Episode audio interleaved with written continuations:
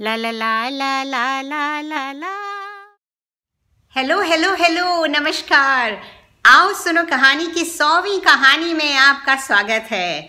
जी हाँ सौ हफ्तों से, पूरे सौ हफ्तों से लगातार हर शुक्रवार हम आपके लिए एक नई कहानी का तोहफा लेकर आते रहे हैं। दुनिया में चाहे जितनी उथल पुथल हो रही हो, दुनिया ऊपर की नीचे नीचे की ऊपर हो गई हो। आंधी, तूफ़ान, बारिश, गर्मी, जो कुछ भी हुआ हो दुनिया में, उसके बावजूद हमारा ये सिलसिला नहीं टूटा है। आप सुनते रहे, हम सुनाते रहे। तो आज जो कहानी मैं आपके लिए लेकर आई हूँ, उसे लिखा है एच. एच. मुनरो साकी ने। कहानी का मूल शीर्षक है, द लंबर रूम। तो आओ सुनो कहानी भंडार घर बीच, सब बच्चों को जैक बेरो बीच ले जाया जा रहा था सिवाय निकोलस के, क्योंकि उसने सुबह दूध और डबल रोटी का पौष्टिक नाश्ता करने से इनकार कर दिया था। ये कहकर कि उसमें मेढक पड़ा है। उससे बड़े, कहीं ज़्यादा समझदार और बेहतर लोगों ने उसे समझाया था कि ये नामुमकिन है और उसे ऐसी वाहियात बातें नहीं करनी चाहिए। पर उसने उनकी बात अनसुनी कर दी। और यही नहीं, बल्कि मेढक के शरीर के अलग अलग रंगों के बारे में विस्तार से बताने लगा। सबसे आश्चर्यजनक बात तो ये हुई कि उसके दूध और डबल रोटी के कटोरे में वाकई एक मेढक था। और निकलस को ये बात कैसे नहीं पता होती जब उसी ने वो मेढक उसमें डाला था। इतने पौष्टिक नाश्ते के कटोरे में एक मेढक को डालने की बदमाशी करने के बारे में बहुत ज़ोर शोर से चर्चा हुई। पर निकलस के दिमाग में एक बात साफ़ थी कि इस सब में सबसे अहम बात यह थी कि उससे बड़े, कहीं ज़्यादा समझदार और बेहतर लोग इस बारे में बिल्कुल गलत थे। जबकि उन्होंने अपनी राय पूरे विश्वास से व्यक्त की थी कि वहाँ मेढक नहीं हो सकता। आपने कहा था कि मेरे दूध और डबल रोटी के कटोरे में मेढक हो ही नहीं सकता। पर उसमें मेढक निकला। वो बार बार किसी चतुर रणनीतिज्ञ की तरह कह रहा था, जो अपने मत से जरा भी हटना नहीं चाहते। सो उसे घर पे छोड़कर उसके छोटे भाई और एक ममेरे भाई और एक चचेरी बहन को उस दिन बीच पर ले जाया जा रहा था। उसकी चाची ने इस सैर का प्रोग्राम जल्दबाजी में बनाया था। निकोलस को ये जताने के लिए कि नाश्ते की मेज पर अपने शर्मनाक व्यवहार के कारण वो एक मज़ेदार सैर का अवसर खो रहा था। उनकी यह आदत थी कि जब भी कोई बच्चा कोई ऐसा काम करता जो उसे नहीं करना चाहिए था तो वे जल्दी से कोई मज़ेदार सैर सपाटे का प्रोग्राम बना लेती, जो उस बच्चे के लिए वर्जित होता। और अगर सभी बच्चों ने मिलकर कोई खुराफात की होती तो उन्हें पास के शहर में लगे उस लाजवाब सर्कस के बारे में बताया जाता, जिसमें गज़ब के करिश्मे थे और अनगिनत हाथी थे और जिसे उन बच्चों को उसी दिन देखने ले जाया जाता अगर उन्होंने ये बदमाशी ना की होती।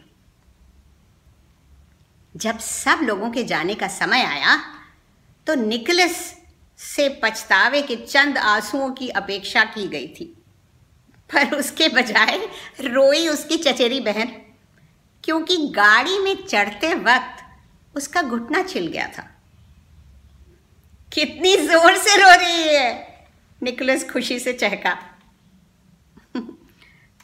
अरे, जल्दी ही भूल जाएगी। और जब वहाँ पे दोपहर भर बीच पे दौड़ेगी, खेलेगी और सबके साथ मज़े करेगी तो भूल जाएगी। उसकी चाची बोली, कितना मज़ा आएगा वहाँ पे सबको। बॉबी को तो बिल्कुल भी नहीं आएगा और ना ही वो ज़्यादा दौड़ पाएगा। निकोलस हंस के बोला, क्योंकि उसके जूते कस गए हैं और उसके पैर दुखते हैं उन्हें पहनकर। अरे, उसने बताया क्यों नहीं? उसकी चाची कुछ तीखे स्वर में बोली, दो बार बताया था, पर आप सुन ही नहीं रही थी। जब भी हम लोग कोई ज़रूरी बात करते हैं तो आप अक्सर नहीं सुनती हैं, निकोलस बोला। अच्छा सुनो, फलों के बगिया में मत जाना, चाची जल्दी से बात बदलते हुई बोली। सारे बच्चे चले गए थे तब तक। क्यों? निकोलस ने पूछा। क्योंकि तुम्हें सजा मिली है। चाची ने ऐसे कहा, मानो वे ज़मीन पर रेंगते किसी कीड़े से बात कर रही हूँ। निकलस को इन दोनों चीज़ों में कोई संबंध नहीं दिखा। अरे, सजा याफ्ता होकर भी वो फलों की बगिया में जाने में पूरी तरह समर्थ था। उसके चेहरे पर दृढ़ता का भाव आ गया, जिसे देखकर उसकी चाची को यकीन हो गया कि वो फलों की बगिया में ज़रूर जाएगा, क्योंकि उसे मना जो किया गया है। फलों की बगिया में जाने के दो दरवाजे थे। उसमें न सिर्फ़ आंवले, रसभरी, बल्कि कई और फलों की बेलें, झाड़ियाँ और पेड़ थे, जिनके कारण एक बार अगर कोई बच्चा उसमें घुस जाए तो गायब ही हो जाता था। निकलस की चाची वहाँ जब कुछ बागवानी करती थी तो हमेशा दोनों दरवाज़ों पर नज़र रखती थी। उस दिन भी उन्होंने वही किया। निकलस ने दो तीन बार सामने के बाग से उन दोनों दरवाज़ों में से अंदर घुसने की कोशिश की, पर हर बार अपनी चाची की नज़र से बच नहीं पाया। असली बात ये थी कि उसका फलों की बगिया में जाने का कतई इरादा नहीं था। अरे बस वो तो चाची को झूठ मूठ इस बात का यकीन दिलाना चाहता था, जिससे वे दोपहर भर घर के उस हिस्से पर कड़ी नज़र रखें। जब उसे ये लगा कि चाची को इस बात का यकीन हो गया है, तब निकलस चुपके से वापस घर में घुसा और अपनी असली मंशा पर काम शुरू कर दिया। वो काफ़ी समय से इसके बारे में सोच रहा था। लाइब्रेरी में एक कुर्सी पर खड़े होकर उसका हाथ उस खाने तक पहुँच जाता था, जिस पर एक मोटी सी चाबी रखी थी। वो रहस्यमयी चाबी उतनी ही खास थी जितनी दिखती थी, क्योंकि वो भंडार घर के अंदर कैद तमाम रहस्यों की कुंजी थी। भंडार घर एक ऐसा कमरा था जिसमें सिर्फ़ चाची और उनकी ही तरह के कुछ खास लोगों को जाने की अनुमति थी। निकलस को ताले में चाबी लगाकर खोलने का कोई खास तजुर्बा नहीं था, पर पिछले कुछ दिनों से वो पढ़ने के कमरे की चाबी से ये करने का अभ्यास कर रहा था। वो कोई भी चीज़ संयोग पर नहीं छोड़ना चाहता था। चाबी को ताले में घुमाने में थोड़ा ज़ोर लगाना पड़ा, पर फिर वो घूमी, ताला खुला और निकलस एक अनोखी दुनिया में पहुँच गया। एक ऐसी दुनिया जिसके सामने फलों वाली बगिया कुछ भी नहीं थी। निकलस ने अक्सर ये अंदाज़ा लगाने की कोशिश की थी कि भंडार घर अंदर से कैसा होगा। क्योंकि ना सिर्फ़ बच्चों को वहाँ जाने की मनाही थी, बल्कि उसके बारे में कोई भी सवाल पूछने की भी। निकोलस ये देखकर बहुत खुश हुआ कि वो अंदर से उसकी उम्मीदों पर खरा उतरा था। पहली बात तो ये कि उसमें बहुत हल्की सी रोशनी थी, फलों की बगिया की तरफ़ की ऊँची खिड़की से आती हुई। और दूसरे अली बाबा की गुफा की तरह वो कमरा अकल्पनीय खजानों से भरा हुआ था। असल में चाची उन लोगों में से थी जिनका ये मानना होता है कि चीज़ों को इस्तेमाल करने से वे खराब हो जाती हैं। इसलिए उन्हें सुरक्षित रखने के लिए उन्हें धूल और सीलन भरे बंद कमरे में रखना बेहतर होता है। घर में अंदर के कमरों में खूबसूरत चीज़ों का अभाव था। और सिर्फ़ ज़रूरत का सामान रहता था। पर यहाँ कई आकर्षक चीज़ें थीं। सबसे लाजवाब था फ्रेम में मढ़ा हुआ एक चित्र, जिसे शायद फायरप्लेस के सामने रखा जाता होगा। रंगीन धागों से कढ़ा वो चित्र निकलस के लिए एक जीवंत कहानी की तरह था। वो उसके सामने गोल करके रखी हुई रंगीन वॉल हैंगिंग्स पर बैठ गया, जिनके खूबसूरत रंग धूल की परत के नीचे होते हुए भी चमक रहे थे। और गौर से सामने के चित्र को देखने लगा। शिकारी के कपड़ों में एक आदमी के तीर से एक बारह सिंघा घायल हो गया था। उस पर निशाना लगाना ज़्यादा मुश्किल नहीं रहा होगा, क्योंकि आदमी उससे बस दो चार कदम ही दूर था। चित्र में बने घने पेड़ों और झाड़ियों के कारण ऐसा लगता था कि चरते हुए उस बारह सिंगा के पास तक आने में शिकारी को कोई दिक्कत नहीं हुई होगी। और जो दो शिकारी कुत्ते आगे दौड़ने को उतावले हो रहे थे, उन्हें शायद सिखाया गया था कि तीर के चलने तक आगे ना दौड़ें। यहाँ तक तो सब ठीक था, मगर क्या शिकारी को वे चार भेड़िए दिखाई दे रहे थे जो दौड़ते हुए इसी तरफ़ आ रहे थे? निकलस ने सोचा। निकलस को वो दिखाई दे रहे थे। और पेड़ों के पीछे चार से ज़्यादा हो सकते थे। और अगर चार ही थे तो भी अगर उन्होंने हमला किया तो क्या शिकारी और उसके कुत्ते उनका सामना कर पाएँगे? उसके पास सिर्फ़ दो तीर बचे थे। अगर एक या दोनों से लगाया निशाना चूक गया तो उसकी तीरंदाजी के बारे में तो सिर्फ़ इतना पता था कि वो एक बड़े से बारह सिंगा के काफ़ी पास तक जाकर निशाना लगा सकता था।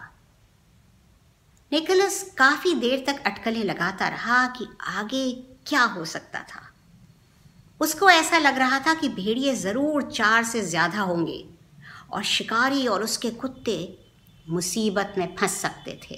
पर आसपास और भी चीज़ें थीं जो उसका ध्यान अपनी ओर आकर्षित कर रही थीं। मसलन, सांप की शक्ल की मोमबत्तियाँ और बत्तख के आकार की एक केतली जिसकी टोटी बत्तख का मुँह थी। उसके मुकाबले में खिलौनों वाली केतली कितनी वाहियात थी। फिर चंदन की लकड़ी का बना एक नक्काशीदार डिब्बा था, जिसमें भीनी सी महक वाली रुई भरी थी, जिसकी परतों के बीच में पीतल की छोटी छोटी मूर्तियाँ रखी थी। बैल की, मोर की, बौनों की। निकलस आश्चर्य से उन्हें उठा उठा कर देखता रहा। एक चौकोर किताब भी थी, सादी सी, जिसको खोलने पर निकलस ने देखा, अरे वाह, वो तो खूबसूरत रंगीन चिड़ियों की तस्वीरों से भरी थी। और क्या नायाब चिड़िया थी। अरे बगीचों में, गलियों में जहाँ निकलस घूमता था, वहाँ उसे दो चार तरह की चिड़िया दिखती थी। पर इसमें तो चीले, तोते, तीतर और न जाने कितनी और तरह तरह की चिड़िया थीं। जो उसने कभी सपने में भी नहीं देखी थी। और जब वो बड़े मनोयोग से एक सुंदर सी बत्तख को देखकर उसके जीवन के बारे में सोच रहा था, तब अचानक उसे चाची की तेज आवाज़ में अपना नाम सुनाई पड़ा, निकोलस! आवाज़ फलों के बगिया की तरफ़ से आ रही थी। निकोलस काफ़ी देर से नदारत था, इसीलिए उन्हें पक्का विश्वास हो गया था कि वो दीवार फांद कर फलों की बगिया में ही गया होगा। अब वे बड़े जोश से फलों की झाड़ियों और पेड़ों के बीच उसे ढूँढने की नाकाम कोशिश कर रही थी। निकोलस! निकोलस! वो चिल्लाई। फ़ौरन बाहर निकलो। छुपने से कोई फ़ायदा नहीं। मैं तुम्हें देख सकती हूँ। आज कोई बीस साल बाद भंडार घर में कोई मुस्कुराया। जल्द ही निकलस निकलस की आवाज़ की जगह एक चीख सुनाई दी। और उसके बाद, अरे अरे अरे, जल्दी आओ, अरे। निकलस ने इत्मीनान से किताब बंद की, संभाल कर वापस रखी और पास के अखबार से उसके ऊपर थोड़ी धूल गिरा दी। फिर वो चुपके से कमरे से बाहर निकला। दरवाज़ा बंद करके ताला लगाया और जाके चाबी वापस उसकी जगह रख दी। फिर वो सामने के बाग में आया। चाची अब भी उसको पुकारती जा रही थी। कौन चिल्ला रहा है? निकलस ने पूछा। मैं, दीवार की दूसरी ओर से आवाज़ आई। अरे, क्या तुमने सुना नहीं था? मैं कितनी देर से तुम्हें बुला रही हूँ। मैं तुम्हें फलों की बगिया में ढूंढते ढूंढते पानी वाले हौद में गिर गई हूँ। गनीमत है कि अभी इसमें पानी नहीं है, पर दीवारें अंदर से चिकनी हैं। इसलिए मैं निकल नहीं पा रही हूँ। अरे चेरी के पेड़ के नीचे से सीढ़ी उठाकर लाओ। और फिर मुझे मुझे फलों की बगिया में जाना मना है, निकलोस छट से बोला। अरे मैंने ही मना किया था और अब मैं ही कह रही हूँ कि तुम यहाँ आ सकते हो, चाची बेसब्री से बोली। तुम्हारी आवाज़ चाची की तरह नहीं है, निकलस बोला। हो सकता है तुम शैतान हो। और मुझे गलत काम करने के लिए उकसा रहे हो। चाची हमेशा कहती हैं कि शैतान मुझे गलत काम करने के लिए उकसाता रहता है और मैं हमेशा उसकी बात मान लेता हूँ। अब की नहीं मानूँगा। बकवास बंद करो। हौत के कैदी की आवाज़ आई। जाओ, जल्दी से सीढ़ी लेकर आओ। क्या चाय के साथ स्ट्रॉबेरी जैम मिलेगा? निकलस ने भोलेपन से पूछा हाँ हाँ मिलेगा, चाची बोली। मन ही मन वो सोच रही थी कि बच्चों, तुम्हें तो बिल्कुल नहीं मिलेगा। अब तो मुझे पक्का यकीन हो गया है कि तुम चाची नहीं, शैतान हो, निकलस जोश से चिल्लाया। अरे, कल जब हमने चाची से स्ट्रॉबेरी जैम मांगा था तो उन्होंने बताया था कि जैम खत्म हो गया है। मुझे पता है कि जैम की चार बोतलें अलमारी में रखी हैं। मैंने देखा है उन्हें वहाँ पर। और तुम्हें पता है, पर चाची को नहीं पता है। इसीलिए उन्होंने कहा कि खत्म हो गया। शैतान, अब तुम्हारी पोल खुली गई। तुम चाची नहीं शैतान हो। चाची से ऐसे बात कर पाना, मानो वो, मानो वे शैतान हो, एक बहुत ही बढ़िया अनुभव था। मगर निकलस को बचपने के विवेक से ये पता था कि इसको ज़्यादा देर तक खींचा नहीं जा सकता। वो दौड़ कर वहाँ से चला गया। और आखिरकार जब खाना बनाने वाली आया, बगीचे में धनिया लेने आई, तब जाकर चाची को हौद की कैद से मुक्ति मिली। शाम की चाय सब लोगों ने एक भयंकर निस्तब्धता में पी। उधर बच्चे जब बीच से लौटे तो पता चला कि जब वे वहाँ पहुँचे थे तो समुद्र में ज्वार आया था, जिसके कारण खेलने के लिए कोई रेत थी ही नहीं। उनको वहाँ भेजने की जल्दबाजी में चाची इसके बारे में सोचना तो भूल ही गई थी। उधर बॉबी अपने कसे जूतों के कारण पूरे वक्त मुँह बनाए रहा। बहरहाल ये कहना गलत नहीं होगा कि इस अभियान में किसी भी बच्चे को जरा भी मज़ा नहीं आया। चाची एक पीड़ित चुप्पी साधे रही। मानो उनके चेहरे का भाव किसी कष्टप्रद मुद्रा में जम गया हो। और जहाँ तक निकलस का सवाल है, वो भी चुप था। एक ऐसे विचारक की तरह, जिसके पास सोचने को बहुत कुछ हो। हो सकता है उसने सोचा कि शिकारी और उसके कुत्ते बच जाएँ, और भेड़िए उनकी जगह बारह सिंगा पर टूट पड़े ये कहानी हमें एक बार फिर ये याद दिलाती है कि बच्चों की दुनिया कितनी रोचक होती है, जिसके मुकाबले में उनके आसपास के बड़े लोगों की दुनिया बिल्कुल नीरस है। बच्चों की कल्पना शक्ति के घोड़े हमेशा दौड़ जाने को तत्पर रहते हैं। हम भी उनके साथ जादुई हवाई उड़ाने भर सकते हैं, अगर हम कभी कभी अपनी वयस्कता का लबादा उतार फेंके, जो हमें ऐसा करने से रोकता है। तो जनाब, हमारी और आपकी शुक्रवार की मुलाकातों का सिलसिला चलता रहेगा, पर उसमें एक नया दौर आने वाला है। जो सौ कहानियाँ हमने आपको सुनाई हैं, क्या आपने वो सारी कहानियाँ सुनी हैं? यदि नहीं तो उनमें से जो बाकी हैं, सुनना, उन्हें भी सुनिए।